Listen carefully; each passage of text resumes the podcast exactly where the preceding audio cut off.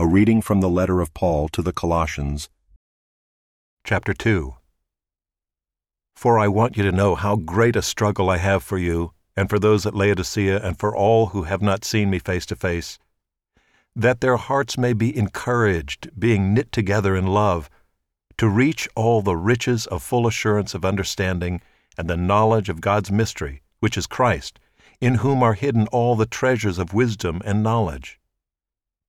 I say this in order that no one may delude you with plausible arguments. For though I am absent in body, yet I am with you in spirit, rejoicing to see your good order and the firmness of your faith in Christ. Therefore, as you received Christ Jesus the Lord, so walk in him, rooted and built up in him, and established in the faith, just as you were taught, abounding in thanksgiving. See to it that no one takes you captive by philosophy and empty deceit, according to human tradition, according to the elemental spirits of the world, and not according to Christ. For in him the whole fullness of deity dwells bodily, and you have been filled in him who is the head of all rule and authority. In him also you were circumcised with a circumcision made without hands, by putting off the body of the flesh by the circumcision of Christ, having been buried with him in baptism, in which you were also raised with him through faith in the powerful working of God, who raised him from the dead. And you, who were dead in your trespasses and the uncircumcision of your flesh, God made alive together with him, having forgiven us all our trespasses, by canceling the record of debt that stood against us with its legal demands this he set aside, nailing it to the cross. He disarmed the rulers and authorities and put them to open shame by triumphing over them in him. Therefore, let no one pass judgment on you in questions of food and drink, or with regard to a festival or a new moon or a Sabbath. These are a shadow of the things to come, but the substance belongs to Christ. Let no one disqualify you, insisting on asceticism and worship of angels, going on in detail about visions, puffed up without reason by his sensuous mind, and not holding fast to the head, from whom the whole body, nourished and knit together through its joints and ligaments, grows with a growth that is from God. If with Christ you died to the elemental spirits of the world, why, as if you were still alive in the world, do you submit to regulations? Do not handle, do not taste, do not touch, referring to things that all perish as they are used, according to human precepts and teachings. These have indeed an appearance of wisdom in promoting self made religion and asceticism and severity to the body, but they are of no value in stopping the indulgence of the flesh.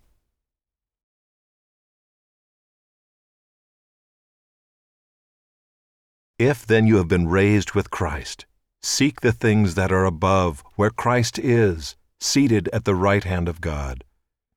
Set your minds on things that are above, not on things that are on earth. For you have died, and your life is hidden with Christ in God.